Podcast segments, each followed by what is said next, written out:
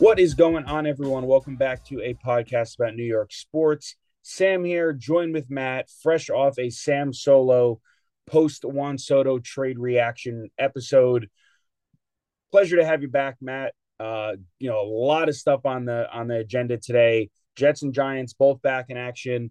Uh, a, a huge slate of basketball. Definitely, maybe want to mention some of the in-season tournament that's going on again, want to get some of your reaction on Juan Soto, the future of Ohtani, and of course, we have our picks to make and going around the league. So, uh, Matt, how are we doing today?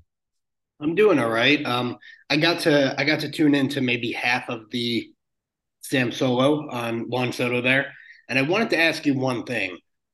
Why is it that every time you go solo, when you do any promo for the episode, you'll say, you know, th- these are my unsolicited thoughts? Are you suggesting that I solicit your thoughts on the regular program? Uh no, but I just think I think both of our thoughts are always unsolicited. All right. Is that fair? Yeah, I guess so.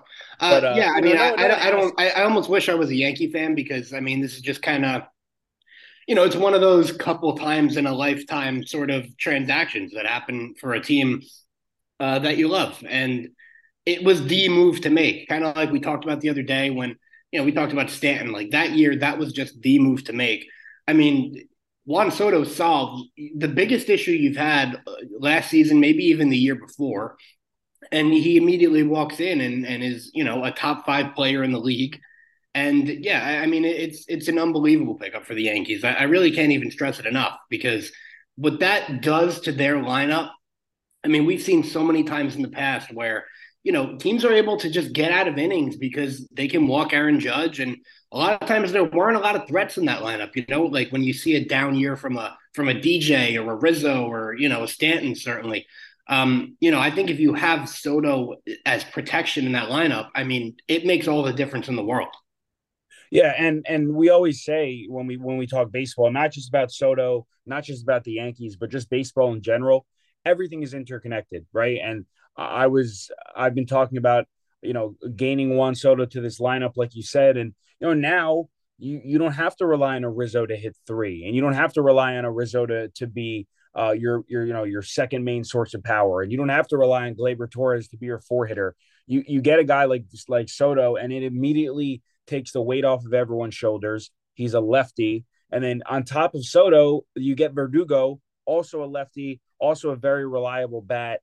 And I think that uh, the Yankees are very poised to be, you know, if if you if you're a believer in you know uh, overcorrecting and or and kind of correcting what was wrong in the season prior, this is exactly what the Yankees needed to do. They were an abysmal offensive team. I definitely last year, I would even argue much of the season before as well. Their their offense kind of lacked out again outside of Aaron Judge, but I think that if you're a Yankee fan, look, you gave up a lot of pitching. You gave up a lot of depth. You you're you still have questions with with your uh, pitching rotation and and so again some of your pitching depth, but it was going to hurt. Name me the name me the deal for a superstar in which the other team didn't even feel the slightest bit of pain, right? It it, it it's it's going to happen. So uh, I just think it. You're right. It was the move to make, and I'm I'm excited to see what not only Soto does, of course, but like you said, I want to see what it does for the rest of this lineup. Yeah, I mean, it definitely hurt, but you gave away prospects that, you know, we don't really know when they're going to be MLB ready. And you have a chance to win a world championship this year. You do. Um, you know, because obviously the argument that I made for the Mets and stuff was, well, why would I want them to be in on Soto now? They can get him for just money in a year. But the Yankees are in a position where they can legitimately uh, still contend. At least that's what I believe, because I expect some bounce back years from some guys and whatnot. Um, another guy I don't really want to go under the radar. Obviously, we mentioned uh, Verdugo is Trent Grisham because you know you said yourself on the episode that you know too much outfield depth can never be a bad thing, especially uh, for this team where in years past we've seen a lot of seasons kind of get derailed uh, by injury, and you know it doesn't seem like that's the case now. Yeah, and it's and you, you have the even the one thing that the Yankees always get like people get annoyed at, right? You know, we all, we're always at the trade deadline with the Yankees, and this is looking way ahead, right? And, and you, we everyone always says, all right, well, the Yankees will get X person back from injury, and that will be their acquisition at the deadline. This year, it's kind of already written that it's going to be Dominguez. So now you get you're gonna you have already a deep outfield to begin the season, and then you're gonna get Dominguez back, who most likely will be an everyday outfielder for the second half of the season. One would hope.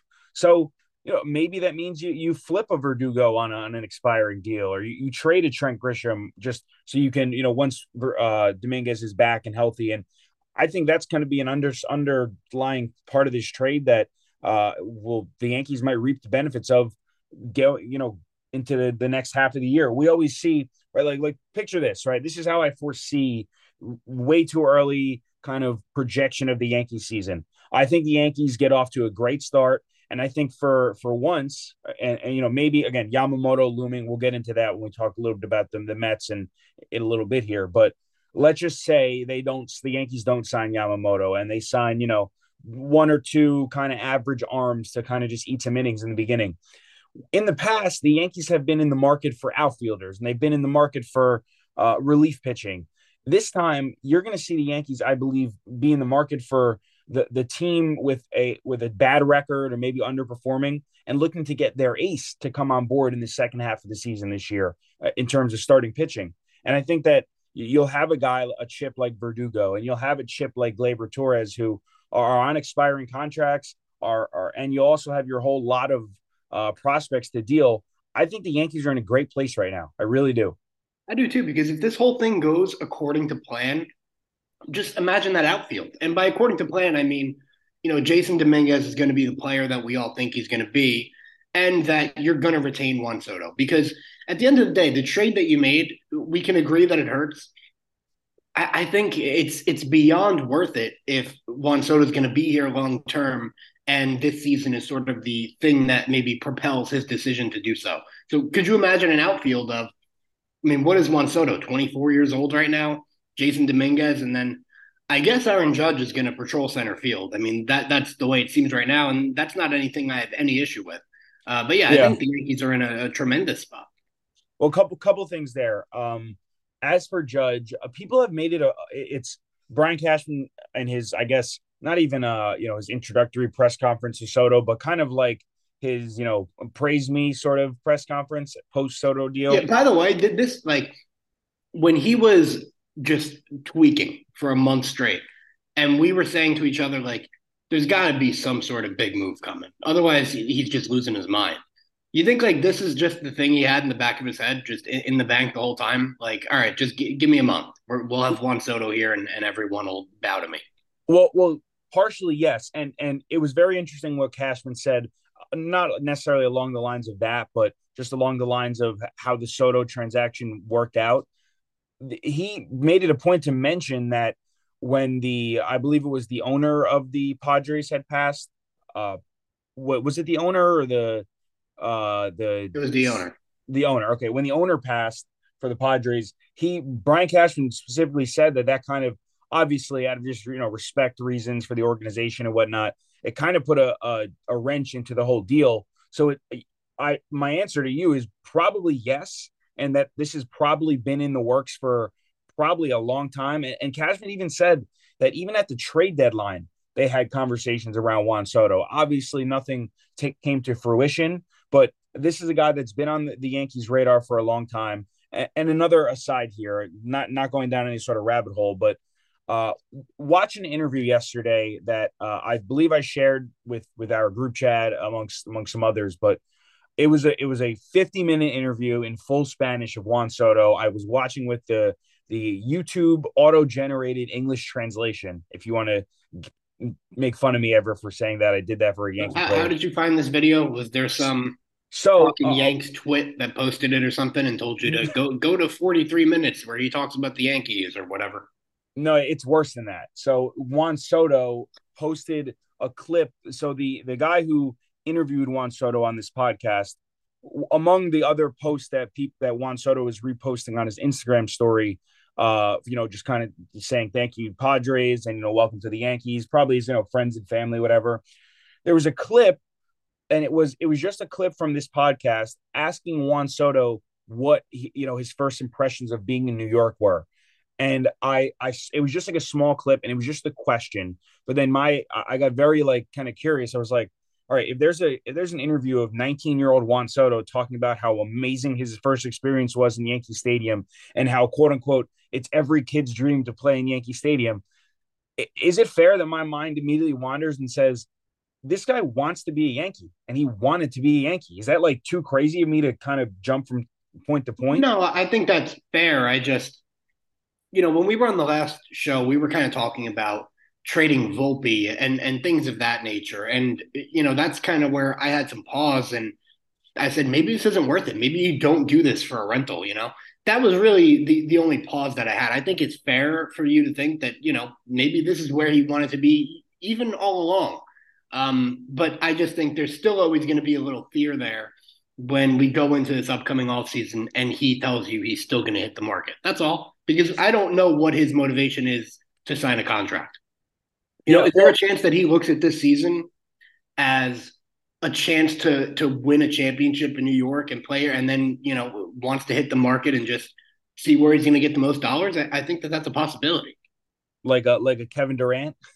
yeah, yeah. Uh, but well, all jokes aside, though, you you could very well be right. But my stance on free agency, and I I remember saying this on with Judge's free agency, and you know, don't forget Judge wanted to come here as well, right? Judge wanted to be a Yankee, and and and I think that it's it's only fair to these players that they do this, like in terms of uh you know in, in terms of just you know testing the open market.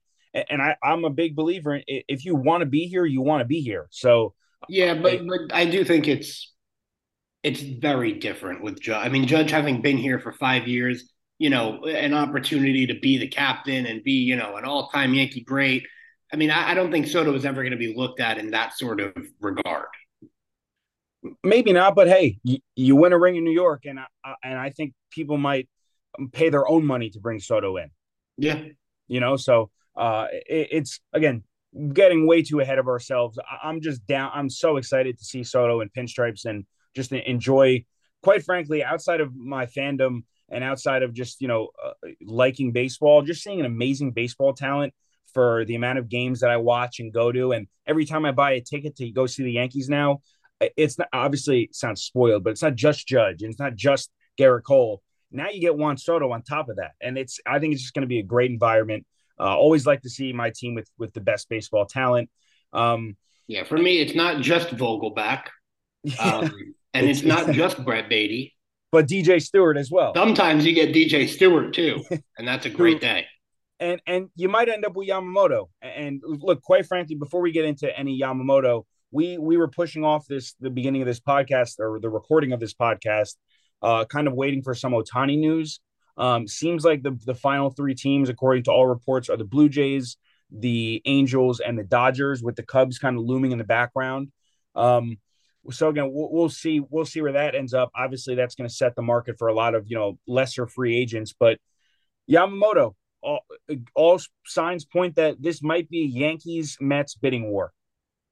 Yeah, yeah, it does. I, and like what I said yesterday, and it's something that I'm a little fear, fearful that I even said was I said, you know, if the Mets want him, then he should be a Met. Like that's that's just how it should go because you know the Yankees have expenses coming up, and the Mets just have more money. So to me, it just feels like a guy like Yamamoto. The Mets did fly over to Japan, but uh, you know, at the same token, the Yankees were at what every start uh, that he had last year. Uh, I think this is kind of like the Mets bidding more to lose, and it's one that I don't want to lose because I, I think this is just an exceptional piece that's going to be there for a while and I just think it fits the Mets timeline so perfectly. And the fact that they haven't done anything yet, uh, we haven't even heard that they've been really in on any of these, you know, uh, sort of top priority guys, uh, except for Yamamoto. So to me, I, I, think the Mets have just made him priority number one. Um, and to me, I think the Yankees would just really, really love to have him. But I, I almost feel like the Mets have to come out of this offseason with at least Yamamoto. And if it's just Yamamoto, I, I have no no issues, no complaints whatsoever. I sort of understand what this season's going to be. Um, but I guess this will, I'm kind of looking at this like the first Mets game of the year. Like, it, could you at least beat the Yankees here? Yeah, and, and I think that you hope that Steve Cohen's wallet can do some talking because all all things that I read, and again, they're both in New York, but it, we would be kind of foolish to to not acknowledge that uh, like the allure of of New York comes to the Yankees, not necessarily the Mets. Yeah, not saying that that, that will be inevitable, but if you're like like I mentioned about Juan Soto, right? You know, he he didn't say all, all players want to grow up and play in New York. He said all players want to grow up and play in Yankee Stadium. Like there's a little bit of a difference there. And I think if you're the Mets, you got to hope that that uh, Yamamoto almost feels, you know, I guess a similar way, but it would be okay with a, a lesser. I don't want to say little brother, but would be okay with taking more money for less of the uh, you know quote unquote allure and signing with the Mets because uh, I, w- I would presume that the Mets could offer more money. That would be what I would presume. Yeah, and I guess at the same time, I'm sort of just hoping that you know him not growing up, you know, like we did in this country or something like that. Um, you know, I'm sort of hoping that maybe that Yankee allure hasn't, uh, you know, struck him the way it has, say, a Juan Soto. But uh, yeah, this is this is just this is the deal that I I would love to get done. And and but but at the same time, in this in this city, and baseball might be the only sport where it happens because we know it doesn't happen in the NBA. Um, I mean, it, it, doesn't happen in the NFL just because the Jets are never good enough. But there are times when the Mets can sort of, I don't want to say take over the city, but like become the hot thing in the city. Like when, I, you know, we saw in 2015, saw it a couple years ago when everyone thought the Mets were going to go on this, you know, crazy run, spending money. They were going to be the new evil empire. They sort of do find a way to steal, you know, headlines and and a good fraction of the allure in the city when you know the sides are reversed. Unfortunately for the Mets, that's not usually the case. So I, yeah. I, I, don't know. Are you trying to sell Yamamoto on? Look, look at the money that we spent. It hasn't worked out great, but look at the players we brought in here. We want to win here, and you know this. We have a chance that this could be, you know, sort of like what the Yankees said. You know, the the mecca of baseball, but you know, the mecca of New York baseball is kind of what I mean. I think the Mets have big goals just like the Yankees do. And I do think there's times where that that lever that lever kind of seesaws a little bit between yeah, the two teams. You're you're I think you're 100 percent right in that in in thinking that and you know understanding that. And I think it's definitely understood uh, amongst many New York fans that look if if the Mets end up like you said, even if they don't win, but even if they get to you know a 2015 like run or uh, you know around th- that time where the Yankees are not necessarily you know the right. best. I'm just saying se. I think that's what they're they're selling to him. It's like yeah. you know big picture for the Mets. I think they really could attain that again. Well, it's it's it's like so the the debate would be would you rather be the first step or the last step? And I think that's what you need in terms of you know building a, a, a, a or swaying the the market. I could even say where for the Yankees, Yamamoto would be the cherry on top. Yeah, Juan Soto. Yankees getting Juan Soto doesn't really help the Mets case. Yeah, exactly. Because he's probably, I would assume Yamamoto under knows like the the MLB players. I would assume, and so he's probably looking at all the headlines and saying, "Wow, like it would be so cool to play with you know Juan Soto." But you know, and if but if if the Mets got you know ex free agent or or Shohei Ohtani, or if the Mets got uh got Juan Soto, like you said, the the script could definitely flip. It's very possible. Maybe there's an avenue where he's not familiar with you know, the landscape of the MLB at all. And you could just tell him like DJ Stewart, this guy is like he's Juan Soto. Just wait, just wait on DJ Stewart. Yeah. yeah. just wait on it. But um yeah, the, the Mets uh, are definitely gonna be a, a, team to follow. Again, a lot. Do you have a, gut feeling on this one? Uh, where he's gonna go? Yeah, like do you just feel like the Yankees are just on a mission and they're not going to be stopped right now? Like, do you like your gut feeling is it that they're going to acquire him as well? I, I mean, I, I really do. And but my my thing is is kind of getting back to what I said about you know the allure. Apparently, like Yamamoto just like loves it. Like he loves the the big stage, and he loved that all the you know the Yankees brass and all the the MLB brass would be at all his games, and he, he likes the spotlight. Very people would bring that up in in kind of in contrast to Ohtani, and kind of saying that like you know, Ohtani kind of wants to be out of the spotlight, where Yamamoto is the opposite, and he wants to be like he wants the ball in a in a game seven. Obviously, Gerrit Cole would would presumably still be the ace unless he's just you know the greatest pitcher of all time. But uh, you know, all signs point to the fact that he that's what he wants. And I, I think if you're him and you you look at the Mets and and I getting back to you know mid baseball season when the Mets would trade and they kind of I thought mistakenly made it a point to say that oh you know we're going to forego 2023. I think that if they don't sign uh, Yamamoto or if they don't get any really big fish that can kind of fit into that timeline that we were talking about, I- am sorry if, if this is just me being Yankee boy, but I think that saying that it it kind of might have really really harmed the Mets and their uh their pursuit of free agents by saying that. Do do you disagree with that? I you know like I don't disagree, but the I just feel like they obviously showed you that that's what they were doing mid-season. You know what I mean? Like the fact that they came out and said it, I, I totally get it. I, I, know that that maybe brings it to a new level. Uh, but you know, when the trade deadline hit, I mean, we kind of all knew what they were doing, right? I mean, unless we just expected them to just say, "Oh, let, let's with all this money on the books, let's just run it back. Let's just spend another, you know, crap ton of money." Um, you know, I never really saw that happening, so I don't know that them coming out and saying it really changed anyone's minds about anything. But like, I think it's you could have had, you know, you could have had Justin Verlander this season if you wanted to. Yeah, I mean, yeah, but I think it's more of the optic of you know you have the richest owner, you you have the you're in New York, a huge market, and the biggest fish in the last hundred years is about to become available, and you, you say like you're good. Like I I just thought that there there was a lot of even even like seeing like you know uh the writing on the wall with the potential of a Juan Soto trade that was definitely a rumor Uh, even at the deadline when the Mets started to sell off pieces. I just and I think that if you're Yamamoto, if you're a guy again, these are all just reports. I, I obviously have never spoken to Yamamoto in my life. I've never even heard him speak in, in an interview before, but these are just all via reports. If you're Yamamoto and you're a guy that loves the competition, loves the spotlight, even if the Yankees and the Mets offer you the same thing, wouldn't you think Yamamoto comes back at the Mets and says, "All right, you could offer me, you know, ten years or whatever, but I know that at least this year you already said I won't be getting that spotlight moment, most likely. Yeah, no, I mean that's that's totally fair. So, and I think that, I, I would say that I think, that I think Steve Cohen and the Mets learned a lesson last season. You know, so it does stink that you know we're coming into this season where the biggest fish ever is available, and you have the richest owner, and like you said, they kind of said we're good, and then it kind of makes you feel like, well, what what are you even here for? But I, I just feel like you know they kind of went a route last year that didn't work, and they're taking a step back. They're going to get that money off the books, and then I expect them to do it again.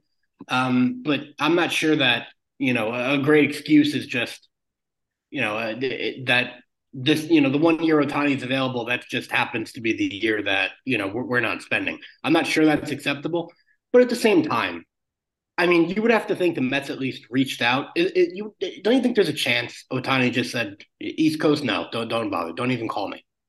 Very and and probably and I mean the the anti argument the argument against what I just said is, is exactly that in saying that you know maybe the Mets just, just were smarter than what I'm saying and and knew Ohtani wasn't going to come to the East Coast and kind of just said. Another, excuse me, I still have the the bad face here. That could be another lesson they learned because we've seen the Mets get used before. Yeah, well, well uh, that you know, you know, I've been saying that since the day Steve Cohen got hired. That the Mets are, might just be a, a negotiating piece until Steve Cohen is not here anymore. Right. So that's why I'm setting the bar at this season. Just get me Yamamoto, and I won't make a peep. So, so in in the theoretical, let's just say Yamamoto goes to the Yankees. Is there like anyone you know of of the notable free agents that are would be presumably left uh, that yeah, I mean, I would like of... a Jordan Montgomery. Okay, and what about like a like a Blake Snell or or someone someone along those lines? Uh, yeah, of course. I, I mean, yeah. And then uh, and then like ancillary pieces like uh I mean, I think the Mets probably could use a um a, a an outfielder or two. Again, all jokes aside, I believe right now, if opening day was tomorrow, I believe DJ Stewart would be in your starting outfield. So I, I could see the Mets making a move for an outfielder. Um, and then uh, again, the, the biggest question mark looming, uh, and according to all reports that we saw, they haven't said a peep to Pete Alonso about a contract extension. Yeah, I don't know how to feel about this because they they gave us, you know, back and forth reports, um, you know, leading up to the offseason about how the Mets felt about keeping Alonso. Then we get to the point where David Stearns comes in and he kind of blatantly tells us that that's definitely one of our goals is to to keep Alonso here. Um, and and it should be and it has to be. I don't know that I'm getting worked up yet because it is early, but we're coming off of the winter meetings and there's nothing. Uh, it's just it's a little bit suspicious, but you know I I kind of stood here the whole time. It makes no sense to to deal Alonso. It makes no sense to let Alonso walk. Um, as corny as it might sound, he's kind of a guy that you know he loves to be here. He's kind of the face of the Mets right now, and, and I think he represents the Mets well. Corny, but you know, well, fans like it and all that kind of stuff. And you're not getting that power anywhere else. So I think the more time that goes on, uh, this will become a big story, and I will get sort of uber concerned. Uh, but at the moment, I'm not. I, I think, kind of feel like the Mets just have their eyes on on other things right now. I, yeah. It wouldn't seem like it, but I, I, would hope that they do. Yeah, and and I think that you're you're probably right, and you're probably the Mets probably are are with an understanding with Alonso that you know we we it, like you said Stearns comes in, and I think it, it seemed like the intention was to, to keep Alonso around, and, and it's probably like a not saying that they have an agreement agreed to, but it's probably understood on both sides that they probably want to work towards a contract extension. But like you said, they're with with they're probably all hands on deck to try and get Yamamoto. Hopefully. Yeah, yeah. So, like I said, get me get me that done done, and then uh, you know go out this year and do whatever you want. Cool. So last last uh, last thing on baseball before we hop over to the football side. Um, just real quick, it seems like Ohtani's decision is looming. You sound like you are on the Dodgers side of this. I myself believe he will play for the Blue Jays. Uh, this podcast might come out and Ohtani might have signed already, but uh, state your case real quick. Why is he going to play for the Dodgers?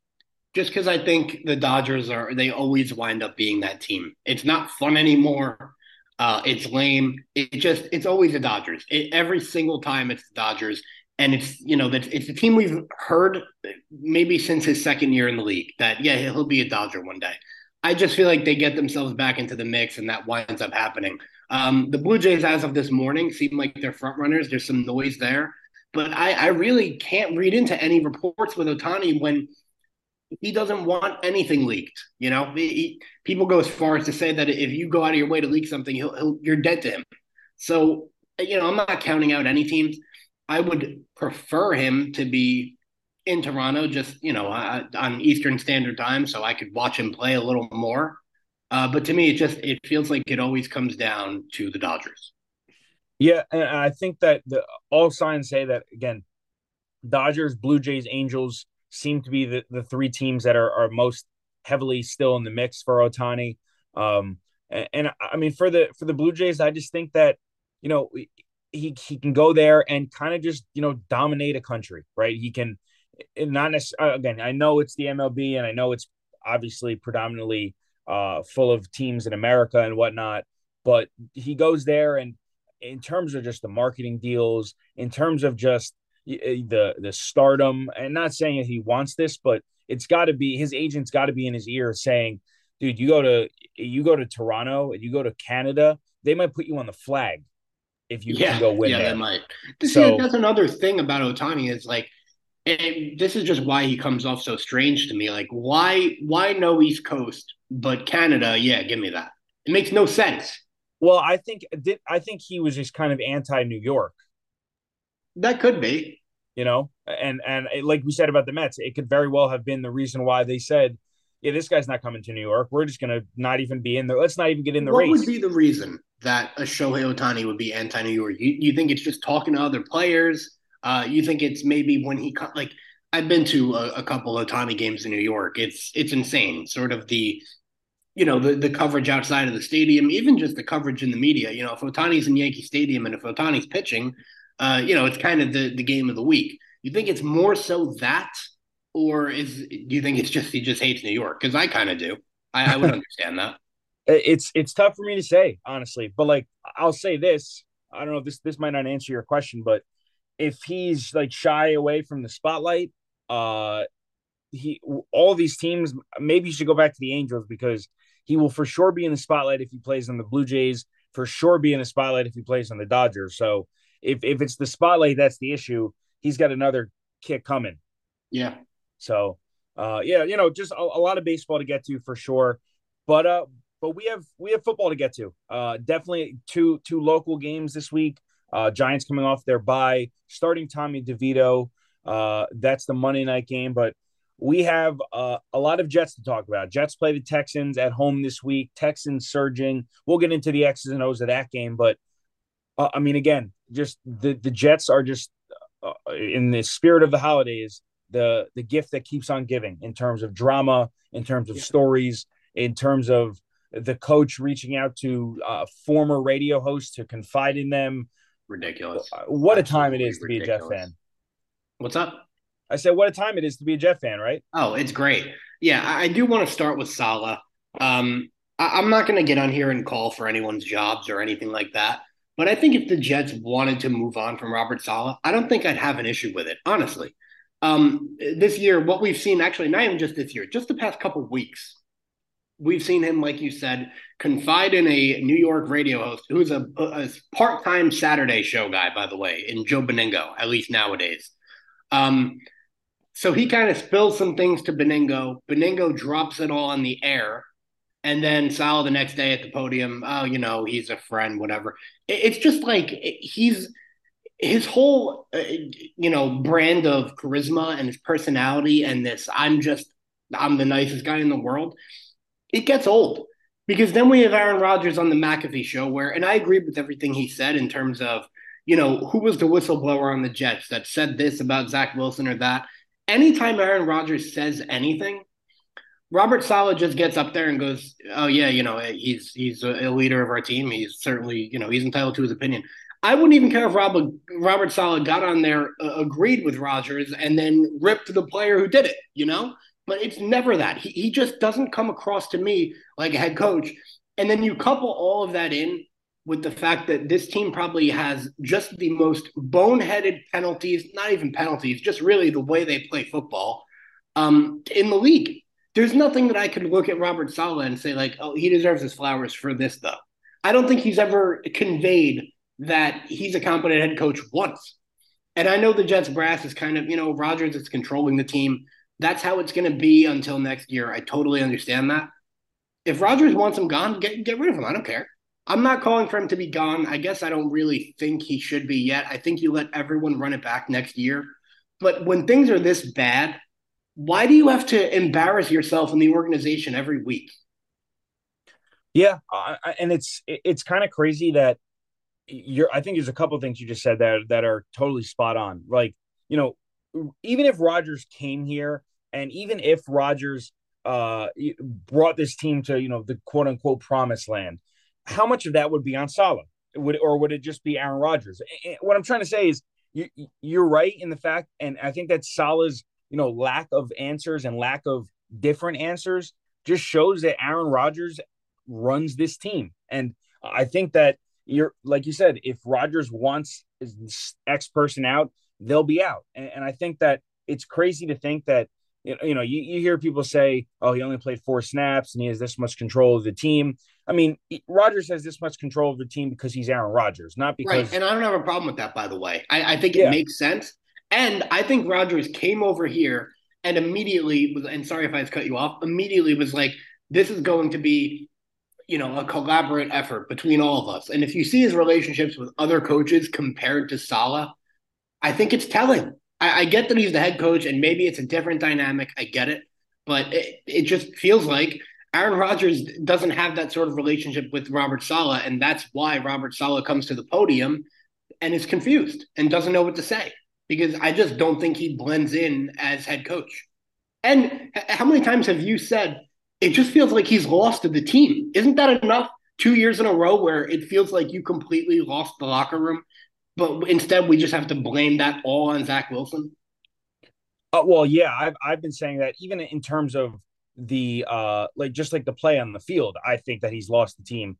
And then if uh, in my opinion, if you've lost the, the team with the play on the field, I couldn't even tell you what the locker room is like because the it has to be the guys have to be so just you know imagine you're a guy like a I don't know like a, a guy that's just been name any jet that's been here for the last CJ like, Mosley. Know, I was gonna say CJ Mosley. CJ Mosley. You know, you've seen the ups and downs of this team. You're finally at a position where, wow, where you know we got Aaron Rodgers, we we we've got this great defense. Everyone everyone agrees that our defense is great. We go out in the field for the first you know quarter of the season, and our, and our defense is great, even against the toughest of the tough teams. And then you know you sit here now and you got you have all these rumors with your coach uh, again confiding in a, a, a, a radio host. I and, re- I really can't get over that. I can't get over either. But just imagine, put yourself. If we, what I'm trying to say is, if we can't get, believe that, what do you think CJ Mosley feels like? Yeah, and you know what? I think they feel just like not even angry anymore. I just think I would feel beat down and just like emotionally drained. And I think that's where all the miscues and all the, you know, the nitwitted penalties that we spoke about. I think that's kind of where it comes from. It, it's just guys are beat down. And they they have to be because it, there's there's no way that, uh, uh, you know, I'm, I'm I understand that players, you know, they they play for their pay and they're they're here to to get their own job in the future and they're putting their own film on tape but like it gets to a point where even you know uh, let's let's talk about the Zach Wilson thing because Zach Wilson literally said no I'm good I'm not I don't want to play I'm not going to go get myself hurt and risk myself uh you know to to risk my my longevity of my career quote unquote for for this team that's just that they don't even want to be here, and you know I'm not going to run for my life to do so. I mean, is if Zach Wilson openly feels that way about you know getting benched and arguably being the problem or being the main problem here with the Jets, how, how does it feel if you're on the defense of this team where you are the exact opposite of the problem and you're still have to endure the same results?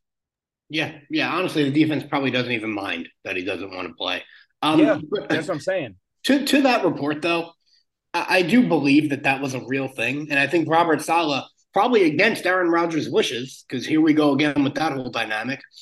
He kind of slipped that that was a reality at some point, and then we hear Rodgers the next day calling it character assassination and all this kind of mumbo jumbo. I do believe that that was a legitimate report, though. I mean, yeah, I, I, I I'm probably on the same side there too, but I don't know, man. I, I, to me, I'm at the point where like you could tell me the craziest story. Like send me an Onion article, uh, and, and, I would probably believe that it was it was true. You know what I mean? Yeah. I, I I don't know what what could possibly be you know put past this team at this point. point, and it's I just it's it's such a terrible like just just thing to watch. I guess kind of unfold and I, I really do feel bad for, for the. you know what's crazy? Every single week for the Jets, I could generate just uh, like an article from the Onion headline. Like yeah, week one, yeah. you know, Aaron Rodgers with Super Bowl aspirations, Jets career over after four plays. Uh, you know, skip to now. Uh, incumbent Jets quarterback Zach Wilson says, "I'm good." It, they're just they're a joke. Yeah, and and it's and, and I don't think it's going to get better this week. We'll we'll get into that game. Um, anything else on this this embarrassment of a football team we call the Jets? No, before we get I, into the I'm Giants? glad that we got it out of the way though.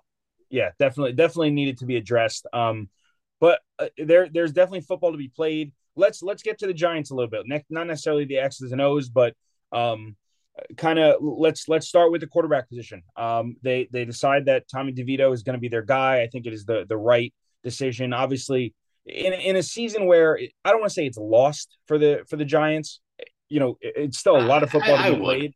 I but would. I mean, there's still a lot of football to be played. No, like there's there's a very very viable opportunity that the Giants maybe muster up a few wins and and find themselves playing somewhat meaningful football in yeah, but doesn't, a couple weeks from now. Doesn't the the decision to stick with Tommy DeVito, which I also agree with 100 percent, doesn't that kind of tell you that that's not what they're looking to do? Play meaningful games later on. I mean, if if I'll say this, if you if you're a Giant fan and you think that Daniel Jones, to me, this all of this kind of speaks to them almost backing Daniel Jones or kind of doubling down on Daniel Jones. But if you're rolling out if you're rolling out a guy like DeVito, and obviously, I you know it would be amazing for the Giants to to finally uh, you know, f- have found a quarterback and, and a gem in, in Tommy DeVito and him be the quarterback for the next X amount of years. Don't think that's going to happen. But I think if the Giants can kind of get out of this with, all right, we we check the box of we can stick with DeVito, maybe draft a rookie as well, and then you know see where we are with Daniel Jones because uh, I, can't see uh DeVito you know stepping in and and maybe bringing this team to any sort of playoff run per se. But I think that there's a way that the Giants can see what they have in in some of their guys, and also not necessarily win too much. Like I think they can be in that middle ground. Yeah, I agree. They've kind of showed us that uh, the last couple of weeks, but I don't know. I don't think the tune has changed internally for the Giants since a few weeks ago when we were sitting here being like, it'll be really nice if they can get the number one overall pick. You know, I think they ran into some wins. I don't think players and even coaches to an extent are really wired to lose uh, you know, once the pads are on and the whistles are blown. Um, but yeah, I mean, aside from that, I, I really, I, I, don't, I don't know what to say about the Giants. I, I don't know that there's really like the light that's at the end of the tunnel. We can't really see it yet because I just don't know what they're doing. I don't know how they feel about their quarterback. I don't know how they feel about what draft pick they think they're going to get or any of that. Yeah, and it's again, the Giants are sound like they're just probably just you know uh, there it's it would be like you said, it's tough to just go out there and, and tell your guys to just lose a football game, right? Well, I do think that there's definitely times that coaching staffs do not necessarily put their best foot forward in terms of you know play calling and and player utilization on teams that are uh, closer towards the bottom than the top. I'll say fairly, but I think for the Giants, they they probably just realized that. Look, I mean, you look at their schedule really tough game against the Packers this week. Again, I'll be at home. I wouldn't be. I don't think anyone would be quote unquote stunned if they won that game. No, then they go to a. A Rodgers year, like still in Green Bay. That's I, I, probably would have a ticket to that game. Yeah, it would probably be a, a great game to go to. But then after that, their remaining games are at the Saints. That's a tough one. Anyone that goes to New Orleans is a tough game. At the Eagles, the Eagles might really need that game now. Uh, the only really, you know, quote unquote winnable game that they have past this uh this Packers game is is probably the Rams at home because then they play the Eagles again. And you know Which that that I mean, it doesn't seem like that last game of the year is going to be as winnable as it was last year. Oh yeah, Just no, the way Dallas no is chance. rolling. Yeah, I mean, and and again, like I think the the Eagles losing to the 49ers and the Eagles again huge game huge game for the Giants honestly uh Sunday night with the Eagles Cowboys game that we'll get into but uh, you know, the Giants, again, I think they can find themselves seeing good things, but not necessarily getting good results. And I think they're happy with being in that middle ground right now. Yeah, I think so too. I actually think that's the best case scenario. Yeah. So, uh, you, you know, as for as for the two locals, we'll, we'll get into the the X's and O's of these games a little bit when we uh, give our picks, but um, or kind of go around the league. But uh, you ready to give our picks? Because we have we're, we're re- reaching the end here, and we are very, very neck and neck. Yeah. Uh, do you have an update or, or ready? Or, or, no, we gave that. I already. do. I, no, I, I, have I have the uh, another update if, if just as long as we're on the subject. Right now, it sits. You have 28 points to my 27. You are 17, 8, and 1 to my 17 and 10. Um, and our guest pick 9, 3, and 1 after getting the 49ers correct last week. Um, if if you're ready to give your picks, you can go first. You can start with your one point play. Yeah, let's do it. You want to give yours first? No, you go ahead. You go ahead. All right, I got this fucking dog. I have one of those too. Benson, Benson, you just made Sam's job harder. I hope you feel good about yourself. What uh, what what is uh Benson leaning this week in terms of NFL picks? Benson, what are we thinking? No, Benson, that's not a good pick. He's on Jets. Yes. Embarrassing. All right. loyal, but embarrassed. One point pick. Go ahead. All right, I'm gonna take uh, the. Actually, I, am gonna go against Benson here. Uh, this is a game that opened up at Texans minus six and a half. The Jets make the switch back to Zach Wilson, and somehow uh, that's worth three points on the line there. So right now, Texans favored by it's three and a half. Am I correct on that? You are correct. Three and a half um, at MetLife. And yeah, I'm going to take the Texans. I mean, I, that's a team that at least can score points. Uh, we just talked about how kind of beat down the Jets defense is, and we've kind of seen that play out on the field. They've they've given up some you know some big points um, here and there. I think this is another week where that could happen. Even if it doesn't, they don't do enough offensively to lose by less than probably a touchdown. So uh, one point play, give me the Houston Texans minus three and a half. Well, I'm going to skip ahead to my two point play because it's the same as your one point play, and I agree with you. It's it's the Texans. It has to be the play. Uh, and look, the Jets. Uh, this is quite frankly a team that can score a lot of points versus a team that can score a little bit of points. And like you said, swaying the line a whole three points for Zach Wilson starting this. Uh, I mean, if someone please explain that one to me because I'll, I'll, never understand it. I think Texans minus three and a half is the play. Uh, I wish I could. I wish I could double down my season total on the Texans yeah, I, I was three. just gonna say. I feel like to me, like that game more than any other game we've had this season. Maybe it's just because of how in tune we are with the Jets. I think that's the game I've liked the most all year. I think so too. And now, now you're kind of scaring me off of it. Um, do you want to give your your? I, I jumped ahead to my two point play. Do you want me to give my one point play, or do you want to give your your two point play first? Well, your one point play is the Texans, right? No, no, I jumped ahead. Texans are my two point play. Oh, oh, okay. Jump ahead in that way. Okay, yeah, interesting. All right, I'll give my my two point play then. Okay, so uh, my two point play, I maybe made this pick just because it's a game that I know I'm going to be watching. Uh, it's a game that we've seen these two opponents play before, uh, and we've seen some amazing ones. Uh, I'm obviously going to the Bills and Chiefs game. This one at Arrowhead. Chiefs favored by one and a half. Um, I just like what I've seen from the Bills way too much here. I, I think the Bills, it's kind of another one of those scenarios where it's kind of there's a trending up and there's a trending down, even if it's you know even if it's kind of a steady downhill. Uh, I, I like Buffalo here. I think they've kind of really tuned some things since there was a lot of worry about Buffalo a few weeks ago, uh, and I really like them in this spot. And it's very, very funny because my one point play will be the Chiefs, the other side of that giving one and a half. Uh, and, and let me go against you. I think that the Bills are you are what your record says you are, and I look, I get it. They they figured some things out. They're obviously much better than six and six. I think the Chiefs are much better than eight and four. Not much better, but I think the, the Chiefs are probably have one one less win than they should. Maybe there are a couple games just kind of were, were just strange games. That Packers game, look, we were all over that Packers pick, but losing to the Packers there, I think if you run that game back in Arrowhead, uh, or you know, just in uh, in in really most scenarios, the Chiefs probably win that game. I think that was that's going to be a wake up call for the Chiefs going forward. I think they're going to start involving more more guys and maybe get some different looks. Uh, they were out Jerick McKinnon, who's who's definitely a big weapon of their offense last week.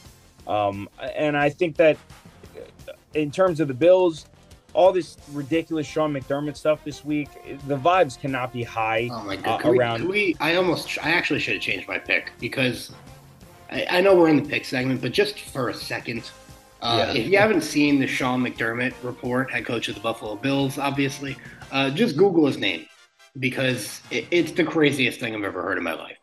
I thought when, when it was shared with in our group, I thought it, yeah, I thought it was a joke. Yeah, I thought again, I thought it was an Onion article. Yeah. But uh, but yeah, I, we don't need to kind of go over that at all. But definitely, if you don't understand, don't know what's going on with the Bills or Sean McDermott, look up Sean McDermott on Google and do your own research there. I'll, I'll let everyone else uh, kind of get their own opinion on that. But I'm going against that. Where there's smoke, there's fire. I think if the Chiefs win this game and the Bills fall to six and seven, we might see a drastic coaching fire, uh, kind of a desperate coaching fire there. Yeah, and you know, uh, I just I look at Buffalo. last week where the Bills they really should have won that game against Philly. Um, actually, the reason they lost is the reason I lost fantasy. I don't know if you were watching the end of that game. I'm, I'm sure you are actually, but um, the miscommunication to a wide open Gabe Davis. Yeah, I mean Gabe Davis. He, you're right. Part part of me uh, kind of agrees with you in in the case of the Bills, but then they got to go on the road and you got to play the Chiefs. It's going to be a playoff atmosphere, regardless. Yeah, but they just played in Philly. It's not like that's you know, it's not like that's uh, an easy little strut. I look, I understand, but we're going to have to flip on this game. All right, yeah, I mean, yeah, it kind of sounds like I'm trying to beg you to come to my side. I'm not. Yeah, uh, I'm happy you're, you're where you are. Yeah, uh, I mean, realistically, the uh, if the Chiefs win, this is a huge moving week for us because if the Chiefs win and we're both right in the Texans pick, I take a two point lead on you. Yeah, no, I'm, it, no, it does make sense by the way that yeah. you put the Jets pick as your two point play. Um, because we both just said that's our favorite game of the year. So for anyone wondering why I didn't do that, I'm just I'm they call me prime time. You know, that's what I do. My two point play is going to be the biggest game of the week. And and res- respect to you for that one. Um, let's uh let's let's go around the league. Uh, some interesting games for sure. Um, the first game of the day, one o'clock. Falcons hosting the Buccaneers. Falcons giving one and a half. Loki, a huge game. The Falcons can kind of put themselves in a, a very good spot for playoff contention if they win this game. I'm going to take the Falcons minus one and a half at home. Yeah, I don't know how that team is six and six. That's a mystery to me. But yeah, I think they're kind of still playing for something. Whereas I think the Tampa Bay sort of initial excitement or whatever it might have been, I, think that's kind of gone. So yeah, I, I like Atlanta too, just because I, I guess hungrier dog. Yeah, and I think that the the Buccaneers look the the we say this every week, but the Buccaneers Baker Mayfield experience uh, is is kind of crashing and burning, to, for lack of a better term. Uh, and I think that the Falcons, like you said, hungrier dog at home. I'll take the Falcons there. Next game, I'm interested to see what your your side of this game is. The Lions head to Chicago to play the Bears. Lions giving three and a half on the road here. So I, I feel like the public take right now on the Lions after that, uh, you know, the loss to Green Bay and all that. The public take on the Lions right now is that I feel like you know they're a sexy team, but they're you know they're nine and three and it's a little bit fraudulent and I could see the Bears just moving the ball on them. Um, I totally get that part of it, and if I wind up with Justin Fields in my fantasy lineup, then I hope that's the way it goes. But I just think coming off of what they're coming off of, I, I just I think they kind of put their foot down and they beat a team that I think they're clearly better than. So I kind of hope this game winds up being a shootout. Um, and in a shootout, I still trust Detroit a little bit more. But I did think about the Bears as an underdog pick, which we actually did recently. I almost did it again, decided against it. I, I too thought about the Bears an underdog pick here. Um, don't forget these teams played each other uh, a few weeks ago, I believe, and it was a very close game up until the fourth, like almost the very end, where the Lions pulled the pulled out the win. I'm going to take the Bears with the points, though. Uh, not I, they might win outright, but you know, three and a half at home uh, against a Lions team that look they, they've they've had their ups and downs. I, I they're they are nine and three. I understand you are what your record is, but going on the road, I think this is an overlooked spot against a four and eight Bears team that I think their talent wise is much better than being four and eight. Um, give me the Bears plus three and a half. I, I again, like you said, I was very close to picking this game as an underdog pick, but if I didn't have two loves that I had on the board there. Um, next game, the Bengals hosting the Indianapolis Colts. Minus two, the Bengals are at home. I'm riding with the Bengals. I like what I see out of Browning, and I think they're just a better team. Yeah, I was just going to say, if you're a believer in what you've seen from Browning uh, lately, then yeah, the, the Bengals are the better team and they should win the game. I mean, if they could still utilize the weapons that they have without Joe Burrow, uh, yeah, they should still be the better team here. So uh, yeah, I like them at home as well. Cool. So next game we have the Jaguars heading to Cleveland. Jaguars plus three on the road at Cleveland. I believe Joe Flacco will leave this Cleveland Browns team again. Uh, and then uh, as of right now, Trevor Lawrence was deemed questionable. If you watch the game, uh, his last game, he went down with an ugly looking injury. Kind of miraculous that he's even questionable at this point. But um, Jaguars plus three. Look, I'm I'm the, I'm on the Jaguars. And yeah, I mean, I, I have really, two different picks. I'm sorry. Like I have two different picks, you know, like a with and without Trevor Lawrence. Oh, well, yeah. I mean, r- right now, I think all signs are pointing that Trevor Lawrence will play.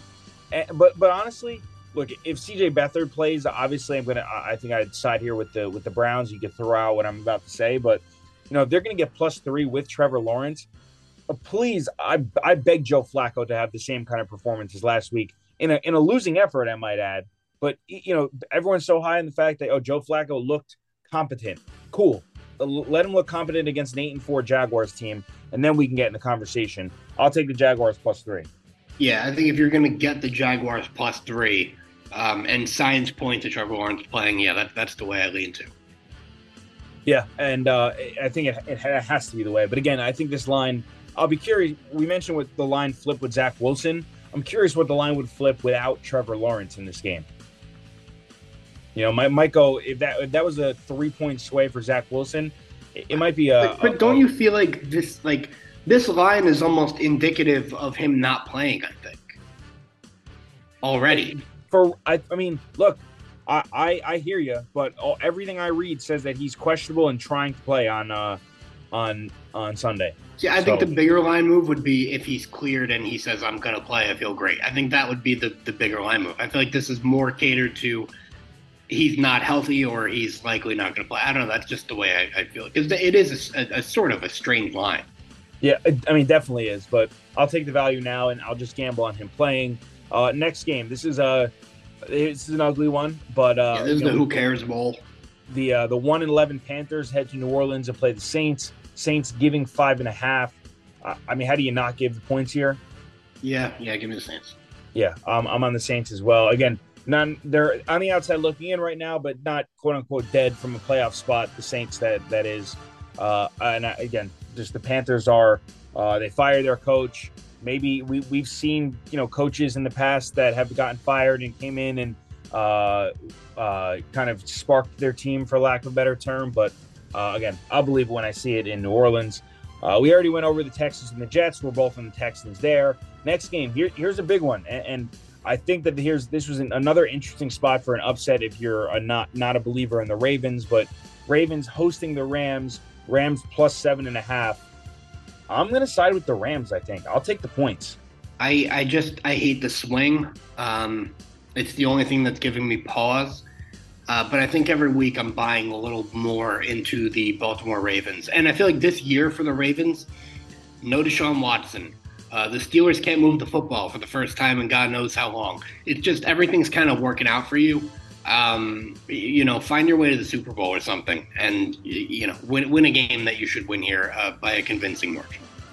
Sure, and and if and if they do, I would be the least bit surprised. But I think the the Ravens, uh, they, they they I feel like they're always just in outside of I think like one Lions game or so. They're just always in games, and I think you get a guy like Matt Stafford, even if they go down, you know, the Ravens defense is great, but even if the the Rams go down, you know, a touchdown early or so, I, think Stafford's the kind of quarterback that uh, will will be able to kind of get you back into a game and make this a game. So uh, I'm, I'm taking the, the Rams plus seven and a half there. Next game, the Raiders host the Vikings. Raiders plus three at home.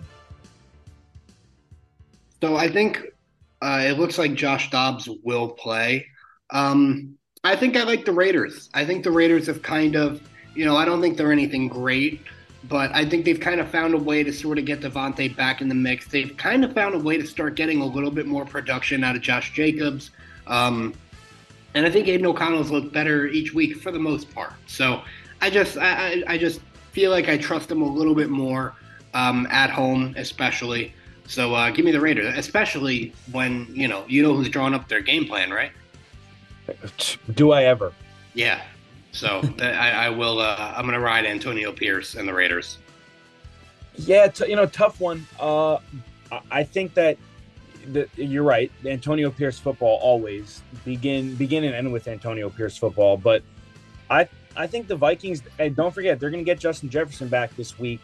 I'm going to take the I'm going to take the Vikings minus three, and I, and I hate taking the Vikings, but uh, Why? I'll take the Vikings like Kirk three. Cousins PTSD. Yeah, I, I just you know, just just a tough tough one to root for, honestly. Yeah. But uh, all right, next game. Uh, the kind of a tale of two teams going in different directions. Um, the six and six Seahawks heading to San Francisco. San Francisco giving a whopping 11 points here at home, and I'm going to lay every bit of that 11. Yeah, I mean, I, get that the Seahawks are certainly trending downwards, but it, it does kind of, uh, you know, it kind of stings that they didn't win that Dallas game because that was as as well of a performance we've seen uh, from them all season. But alas, they do come up with a loss. Um, and you know the Niners obviously a better team than Dallas. I think that's a proven a proven thing now. So yeah, I'm gonna I'm gonna ride 49ers too, and I'll lay those 11 points. But I, I don't feel too great about it. Because every now and then, you know, we saw DK Metcalf have a hat trick last week. Every now and then, the Seahawks just have one of those games. Yeah, but again, I, I just think this this 49ers team is just an absolute juggernaut, and I, yeah, I can't, yeah, yeah. I cannot see the Seahawks defense stopping a bit of this offense, any bit of this offense. So uh, I'll take I'll take the 49ers there. We already kind of went over uh, probably the second biggest game of the day in the Bills Chiefs. Um, let's get to the Chargers, probably the most disappointing team of the season. Uh, Chargers five and seven hosting the six and six Broncos. Chargers giving two and a half at home. Yeah, so I, I don't know. Do, do you feel like maybe the, the Broncos' little fairy tale run there sort of came to a close? I think the Chargers are probably the more talented team, but we can't just keep saying that about the Chargers and giving them breaks. Um, for that reason, I, I, guess I'll take Denver. I think, you know, obviously they only have one game on the Chargers, but I, I think one game at this point in the season is huge. You know, Denver's right on the outside looking in, and the Chargers are going to have to take them down to hope to be on the outside looking in uh, or in the hunt, you know. So I'm going to take Denver, my second favorite NFL team. Yeah, I'm on, I'm on Denver as well. Uh, maybe their their fantasy run to the playoffs m- might have halted. You might be right, but I think that at the end of the day, his defense is still playing decently well. I think Russell Wilson is gonna is is gonna have a, a, a good matchup here with a bad defense in the Chargers. Um, I'll take I'll take the Broncos plus two and a half there for sure. Uh, again, don't feel good about it. Probably won't touch it in terms of my own my own money, but uh, I'm going to take the the Broncos right there with two and a half. And then here's the biggest game of the day: Sunday Night Football. You get the Eagles heading to Dallas to play the Cowboys. Cowboys are giving three and a half here at home. Am I crazy for liking the Cowboys? No, you're not crazy. I, I just, to me, I feel like if I'm getting the three and a half, like I'm also getting that swing. Um, you know, we've seen the Eagles I almost just said we've seen the Eagles be in every game. We, we've seen the Eagles find a way to win every single game. Um, and, you know, it wouldn't surprise me the least bit if this is a field goal sort of game. So, given that, I am going to take the Eagles, but no, I, I, wouldn't say you're crazy for liking Dallas. I, I just think that I'm I'm so like the Eagles are. I'm not into bought into the you know Jalen Hurts' injured stuff, but I I think there's there's something to be said about a team that it goes on a big streak of wins and then kind of gets uh, a reality check per se and then you got to go to dallas. Look the eagles just played when they played the 49ers i get it. Three games in 13 days tough matchup against probably the best team in your uh, in your conference. But i don't think it, it gets lighter here and i think that the cowboys when they're home you know you can say what you want about the cowboys and how they performed against or haven't performed against uh, you know the best teams in the league but I don't know. I think this is all, all things considered. I think that this is going to be a a very very interesting matchup on both sides of the ball. Uh, I wouldn't be stunned if this is a, a three point game either way. But look, uh, if I think if I think the Cowboys win the game, I'm I'm just gonna take just gonna give lay the points yeah, but, and hope that they do the, it by the four. issue I have with your reasoning is sort of the you know the reality check part of it because we've seen Dallas play good team. Actually, for a matter of fact, we, we've seen Dallas play the 49ers and lose by 32 points. You're right, but you know, I, I and and what the what the 49ers do to the Eagles. So I think it's an even playing field. Yeah. So uh, I'll I'll take the Cowboys at home. You're on the who are you? And you said Eagles. Yeah, yeah.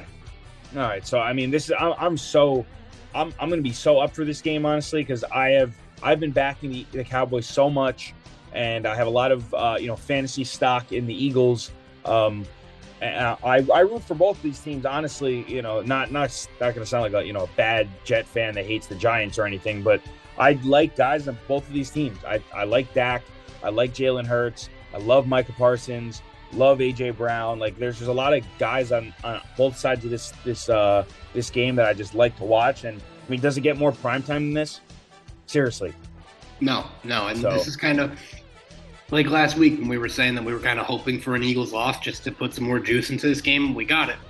Yeah, and, and this this game will, will ultimately be for uh this this will create seismic waves in the NFC if the Cowboys can win this game because then it's it, it kind of becomes wide open. And but then on the, the flip side, if the Eagles win this game, and, and we're going to presume that the 49ers win, kind of everything stays the same.